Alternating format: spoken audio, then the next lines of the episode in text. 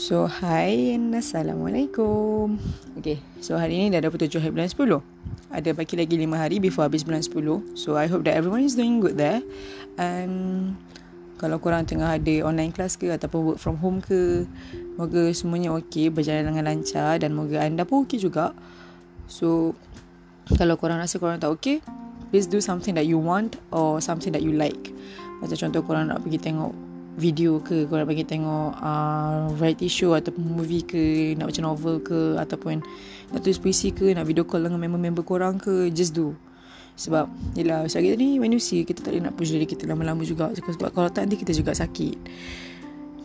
Macam mesin juga lah, kalau kita push mesin tu, contoh printer, kita push printer tu asyik nak print je dan sehari tu macam exceed dia punya limit, so nanti dia akan rosak juga. Same goes to human. So macam nanti kalau kita push diri kita, kita akan sakit juga. Okay, so kalau korang rasa korang macam dah beyond the limit, have a break and have a KitKat. Tak adalah, have a break and do something that you want to.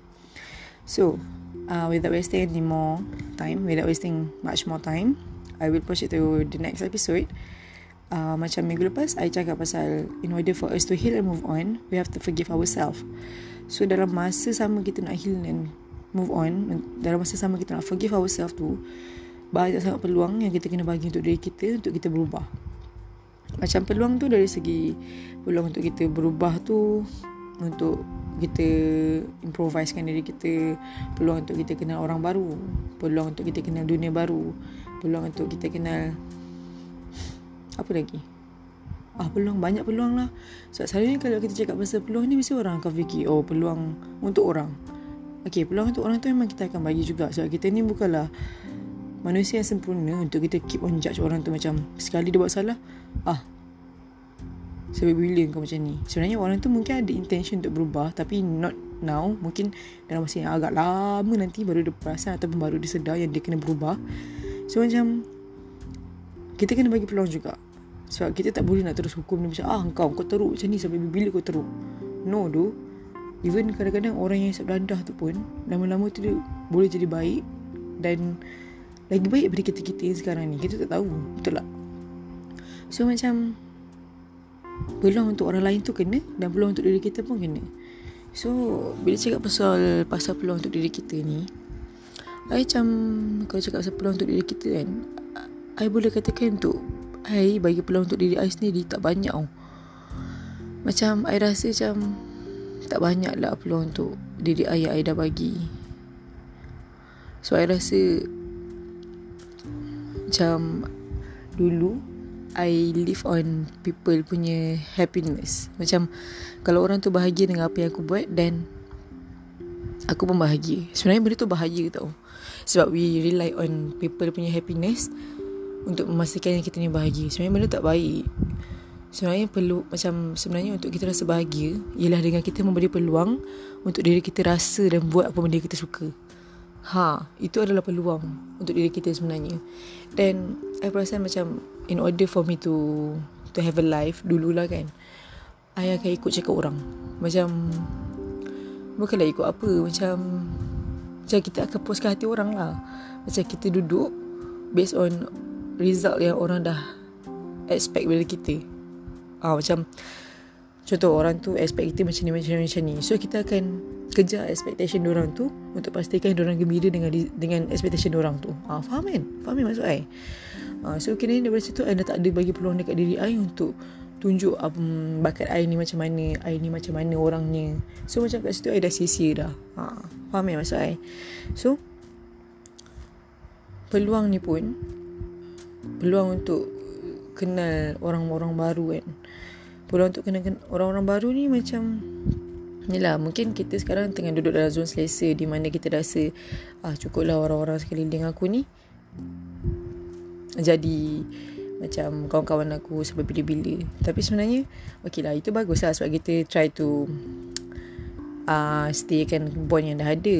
Tapi sebenarnya kita boleh je untuk kenal dengan orang-orang baru, untuk bagi peluang dekat diri kita kenal orang-orang baru. Sebab daripada kita kenal orang-orang baru tu, there are too many experiences and knowledge that we can learn. Macam I dululah, macam dulu time degree kan, macam okay, Rasa macam ni, rasa macam seronok lah kan, kenal dengan macam dengan housemate semua. Okay, rasa macam dah ada housemate dengan classmate, that is enough. Titik, noktah, full stop, enough sampai situ je. Tapi my life turns out to be macam wow gila. Rasa macam gembira gila bila time sem 4 ke sem 5, I don't remember. Sem 4 kot join Kelab Fesi tau. During that time rasa macam gembira gila. I just feel like I am having my own life. Sebab time tu jumpa orang-orang baru, masa jumpa budak-budak sekolah kan, rasa macam apa cute doh, jumpa budak-budak sekolah. Lepas tu bila dia macam Kakak macam comel doh, macam seronok. So macam bila I, orang baru tu dia tak kisahlah macam dari segi umur ke ataupun dari segi dia punya tahap pelajaran dekat mana. Sebab every person yang kita jumpa, semua tu akan memberi pengajaran kepada kehidupan kita. Macam sekali tu kan, I tak ingat time sem 4 ke sem 5 sem 4 sebenarnya ke sem 5, tak ingat I jadi FESI kat satu sekolah ni. Lepas tu bila I jadi FESI kat satu sekolah ni, I kena macam diorang dah bagi-bagi group kan. Lepas tu I dapat group I. Group I tu ada seorang pengawas, I tak ingat lah nama dia apa, tapi dia baik gila. Dia dah jam 4 ke 5 tak ingat Lepas tu time tu kan, I macam tengah borak-borak lah, Tengah in kerja group ni, tengah borak-borak. Lepas tu I tak ingat lah borak pasal apa Lepas tu kan tiba-tiba cakap, Akak saya ada penyakit apa benda lah, alamak lupa lah, tapi dia ada penyakit lah. Lepas tu time tu I macam serius lah then. Sebab yelah kadang-kadang budak-budak kan macam diorang pakai cakap je. So macam kalau pakai cakap je nak marah lah, janganlah pakai cakap je, tak baik macam kan. Tapi dia kata serius lah, saya suruh keluar masuk hospital. Maksud Macam kesian tau. Macam kesiannya, macam you are such a young boy and you have to keluar masuk hospital macam tu. Kadang-kadang kan bila kita kenal orang-orang baru ni, dia buatkan kita rasa lagi bersyukur dengan hidup kita yang sekarang. Walaupun kadang-kadang kita rasa macam hidup kita ni palat gila, macam rasa bapa hidup aku ni, asal macam ni, asal hidup aku tak fair sia, asal hidup aku banyak gila jatuh, asal hidup aku macam ni . Lepas tu bila I dengar dia kata macam tu, rasa macam tersentap juga . Rasa macam sedih, rasa macam macam dia dekat umur yang agak muda kena keluar masuk hospital, kena ambil darah selalu, macam tu lah. And he still show yang dia boleh jadi seorang pengawas yang agak berkaliber macam tu. Time I jadi FESI dekat sekolah tu, I rasa macam dekat bila I jadi FESI untuk sekolah tu dan untuk group I lah. Sebab kawan-kawan member-member I yang jadi FESI tu pun diorang macam fuck up dengan budak-budak kat situ. So diorang macam degil, macam diorang macam ni, ada yang degil tu degil gila macam tu. Tapi dengan budak group I rasa macam ya Allah, I rasa macam I sayang gila diorang. Sampai walaupun benda tu sehari je, bila dah habis tu I nangis . Macam I rasa macam oh God, I love this kind of situation, I love this kind of environment. Macam I suka gila macam tu. Lepas tu itulah macam I rasa bila I buka peluang untuk I kenal diri, kenal dunia baru, I rasa seronok. Macam tu juga dengan bila I slow-slow macam develop yang I ni memang into indie punya style, into geek punya style.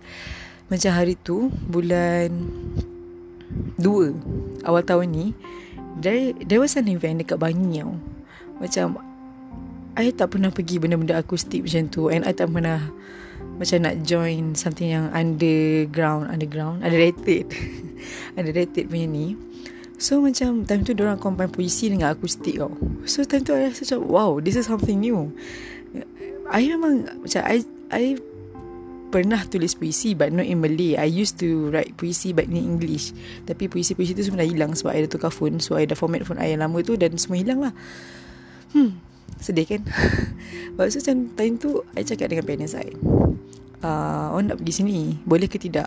Lepas tu tak sedap ayah I ikut tanya, kau suka ke benda-benda macam ni? Ayah I ke mak I tak ingat lah. Lepas tu macam time tu macam ragu-ragu tau nak jawab suka ke tak suka. Macam lama jugalah fikir suka ke tak suka. Lepas tu cakap suka. Lepas tu bila je pergi situ, yelah kita kenal orang-orang baru and that kind of environment yang agak baru untuk I. Lepas tu rasa macam seronok rasa macam wow seronok gila. Rasa macam seronok dia indescribable lah, seronok. Sebenarnya kalau cakap pasal indie punya festival ataupun underrated, yang macam underrated punya ni kan, local punya event, I nak jadi, macam tahun lepas sebenarnya I nak jadi volunteer untuk rantai art festival tau. Tapi time tu ada kena badai kampung.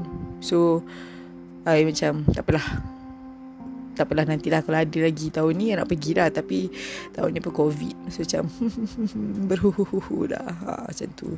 So tu yang I kata, macam bila I dah start slow-slow buka peluang untuk kenal dunia baru, there are too many things that I've learned. Macam orang ni ada je hidup dia macam ni, orang ni hidup dia macam ni. So macam at least macam I nampak lah yang hidup kita ni sebenarnya memang semuanya diuji oleh Tuhan. Cuma ada yang satu saat tu memang berat gila untuk orang tu, ada satu saat tu berat gila untuk orang tu, ada satu saat tu dia senang sangat untuk orang tu, sampai dia rasa macam okeylah, tak apalah, macam okeylah macam tu kan. Tapi ada satu saat tu macam dia rasa palat gila, macam rasa macam dah lah aku nak baring je atas katil, aku tak nak buat apa-apa, macam apa palat saya hidup macam tu kan. So macam bila I buka peluang untuk kenal dunia baru, I rasa macam wow. So bila kita buka peluang untuk kenal dunia baru, obviously kita akan buka peluang untuk kenal orang baru kan. So I rasa bila kita buka peluang untuk kenal orang baru, bukanlah bermaksud untuk kita meninggalkan orang-orang lama. Maksudnya kita still akan ada orang-orang lama dan juga orang-orang baru. So bila kita buka peluang untuk orang-orang baru, dia rasa macam macam ni saya cakap macam banyak gila benda yang kita akan belajar macam tu. Tapi macam contohlah, kalau cerita pasal peluang untuk orang baru kan, kadang-kadang kita ni manusia, bila kita dah start dengan satu seorang ni, tak kisahlah kawan ke partner ke kan, kita macam akan, bila kita sayang dia gila-gila, kita akan rasa macam kita nak dia, kita macam bagi peluang kat dia, macam kita rasa okay, kau akan berubah dan kau akan cari aku balik. Tapi kadang-kadang benda tu macam tak boleh pakai juga sebenarnya, sebab kita ni hidup bukannya semua benda akan evolve around kita. So bila adanya orang baru datang dalam hidup kita, kadang-kadang kita akan tolak dia tepi tau, macam tak apa lah, aku tak nak kenal kau, aku tak nak kenal kau dalam-dalam, sebab aku tengah stay dengan orang lama ni, aku tengah bagi peluang kat orang lama ni untuk approach aku, untuk ada dengan aku balik. Lepas orang baru tu macam intention dia untuk macam datang, having macam making friends with you and macam yelah buat kawan-kawan semua, tapi macam kau tolak tepi, macam faham tak? Tapi itulah, macam sebenarnya kita tak boleh buat macam tu juga, sebab kadang-kadang I pun macam tu juga kan. Macam dah biasa orang lama, lepas tu tiba orang baru datang, macam pahala datang, macam tu. Macam I take time juga nak kenal dengan orang baru. So sebenarnya bila orang baru tu datang, kita kena macam sambut dia tau, macam sambut dia dengan elok lah, sebab bila orang baru datang kan, macam kita kena datang, macam jemput dia masuk dalam hidup kita dalam keadaannya macam agak okey lah. Janganlah jemput dia dalam keadaannya agak harsh, agak yang macam dia dah datang lepas tu kau macam dia ni macam tu. Mungkin first impression mungkin akan jadi macam tu lah, tapi lama-lama bila kita dah try nak masuk tu, kita akan jadi okey je. Janganlah sampai orang tu dah lama nak try approach, macam dah lama nak try kenal kau, lepas tu kau rasa macam tak nak sampai bila-bila. Manusia pun, kita pun manusia, kenal erti fed up macam tu kan. So bila adanya peluang, bila adanya orang baru nak ni, try je kenal dengan orang baru tu, sebab I rasa mungkin orang baru tu akan datang dalam hidup you bagi satu pengalaman yang agak baru dalam hidup you. Macam tu. Tak kisahlah pengalaman tu pahit ke manis ke, itu lain cerita. Okay. So sama juga macam mana Tuhan bagi kita peluang untuk meneruskan hidup. So bila Tuhan bagi peluang untuk kita meneruskan hidup kan, okay, ni macam mana I pernah bermonolog pasal benda ni seorang-seorang tau. Lepas tu bila I bermenolak pasal benda ni seseorang, I macam nangis gak ah. Sebab I perasaan sebenarnya selama ni I yang harsh on myself. Macam sebelum ni I used to do something yang agak bad dekat diri I. Lepas tu macam I selalu bersalah, I selalu menyalahkan diri sendiri dulu-dulu. Sekarang pun macam yelah, sebab sekarang tak ada nak kata terus hilang. Sekarang pun ada lagi, tapi still I'm on healing phase. Macam mana I perasan lah, Tuhan tu tak pernah kejam tau. Tuhan tu selalu bagi peluang dekat kita. Tuhan tu selalu bagi nikmat dekat kita, banyak gila. Macam okay lah, mungkin benda ni I rasa macam benda yang agak biasa-biasa je, tapi I rasa I nak share juga sebab benda ni buat I terharu. Time tu I tengah kerja. Lepas tu time tu I tak dapat gaji lagi tau. Yelah time tu kan duit dah tak ada, duit dah sengkit kan. So macam nak beli burger pun time tu rasa macam nantilah. Macam I cakap dalam hati, nantilah beli burger, tunggu gaji lah hujung bulan, tunggu gaji. Burger tu yang nak beli bukan burger McD ke apa, burger tepi jalan je. Tapi sebab I tak ada duit, dah memang sengkit gila. So macam I simpan je dalam hati kan. Memang I tak ada nak menyuarakan benda tu dekat siapa-siapa pun tak ada. So macam I diam je. I macam setiap kali keluar pintu kedai tu, macam petang-petang kan, bau burger tepi jalan tu macam aroma dia gila tu. Lepas tu macam bapak sedap cium bau aroma, macam bau burger ni, aduh sedapnya. Tapi duit tak ada nak beli lah macam tu. Lepas tu tiba-tiba one day macam petang tu I got a call. Dan tu my manager panggil, Dila ada call, your mom call. Lepas tu macam okay, jawab lah. Lena, kau nak burger apa? Hah? Burger? Lepas tu macam yelah abang kat tepi jalan ni, burger tepi jalan, kau nak burger apa? Lepas tu macam time tu kan, ya Allah weh, time tu like seriously mata I bergenang tau. I rasa macam ya Allah Tuhan, kau baik gila. Di saat aku tengah suka blame diri aku sendiri, di saat aku tengah suka macam seksa diri aku, kau tunjukkan kau punya macam ni, betapa murahnya hati kau. Macam tu lah, macam dia bagi I burger time tu. Okay memang I kata benda dia kecil je, tapi impact dia besar tau.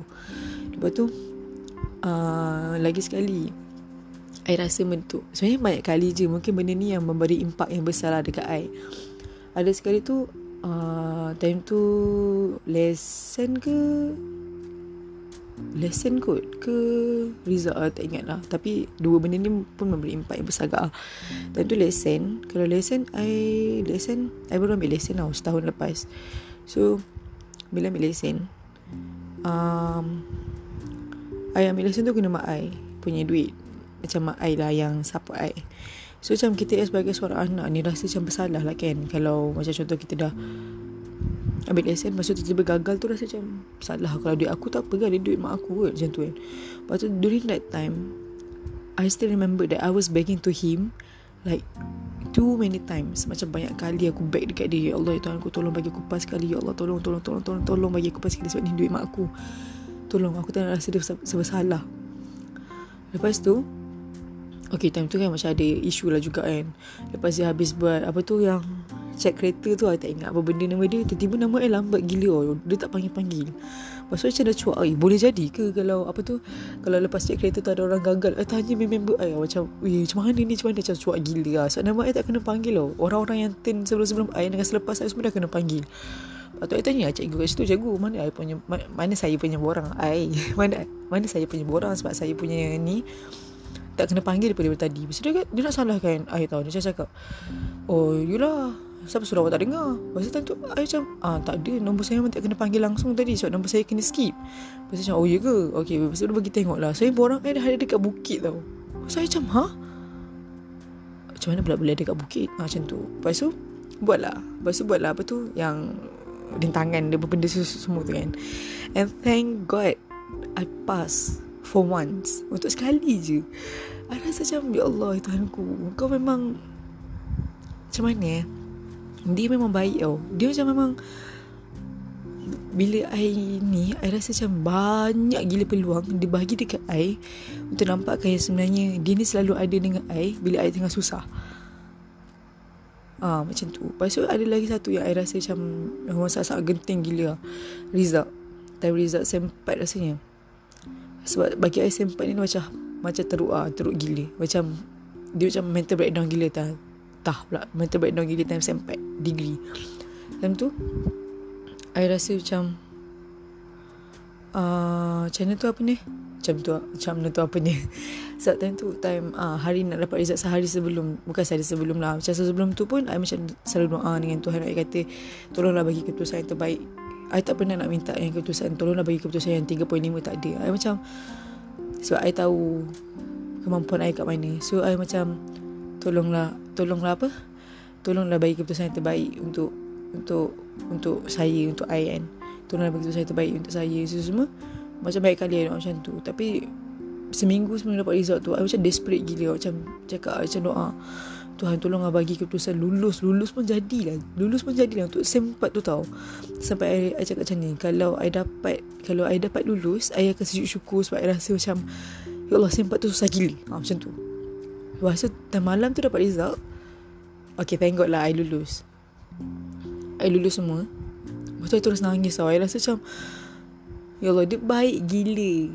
Tahu tak, dia macam baik sangat-sangat tau. Dia bila dia Macam orang suruh kata kalau apa yang kita nak kadang Tuhan tak bagi. Bila dia dah bagi Tuhan, I rasa macam baik sangat tu. Dia baik sangat. Dia baik dengan kita. Dia baik dengan I, di mana I time tu tengah jahat dengan diri I. Ha. So I rasa macam dia bagi peluang dekat I, tapi I tak bagi peluang dekat diri I. So dari situ kan, bila I macam lama jugalah I observe benda ni, lama jugalah I macam perasan benda ni. So lama-lama sampai dah sekarang I open up. I rasa macam nak tak nak, kita ni sebagai manusia, kita kena bagi peluang kat diri kita sendiri. Ha, macam tu lah. So itu saja cerita dia untuk hari ni. So bagi I rasa konklusinya, peluang tu untuk manusia lain kita perlu bagi, tapi peluang untuk diri kita, kita mesti bagi. Sebab kita hidup ni nanti macam akan ada satu masa kita hidup ni dengan dunia kita, dengan diri kita je. Mungkin waktu tu kita perlukan kawan-kawan kita busy. Mungkin tentu kita perlukan partner kita, mungkin partner kita pun busy. Ataupun mungkin waktu tu kita perlukan parents kita, mungkin parents kita pun busy. So waktu tu kita ada diri kita je. So bagi I rasa kita kena bagi peluang untuk diri kita buat sesuatu yang kita sendiri rasa yang kita nak, kita suka. Dan bagi peluang untuk diri kita kenal diri kita ni macam mana. So I guess itu je untuk hari ni, untuk episod kali ni. Dan I hope that everyone is doing good there. I tahu macam sekarang musim PKPB, musim COVID memang tengah naik gila-gila. And I harap sangat korang bersabar sangat-sangat, and please take care, stay safe. And thank you for listening. Untuk siapa yang tengah ada online class, good luck dulu korang. Sebab I pun dulu online class juga kan. I faham perasaan macam ni, betapa susahnya untuk buat assignment dengan kadang-kadang arahan dia macam tak faham kan. Tapi good luck lah. I harap korang boleh survive. I know you can survive. Kalau you rasa you tak boleh survive, buat macam mana I cakap tadi, have a break. Lepas tu nanti you pray to God untuk suruh Tuhan memudahkan segala urusan korang. So itu je untuk episod minggu ni. Terpanjang kan minggu ni. Apa-apa, moga kita jumpa lagi di episod akan datang, InsyaAllah. Bye. Thank you.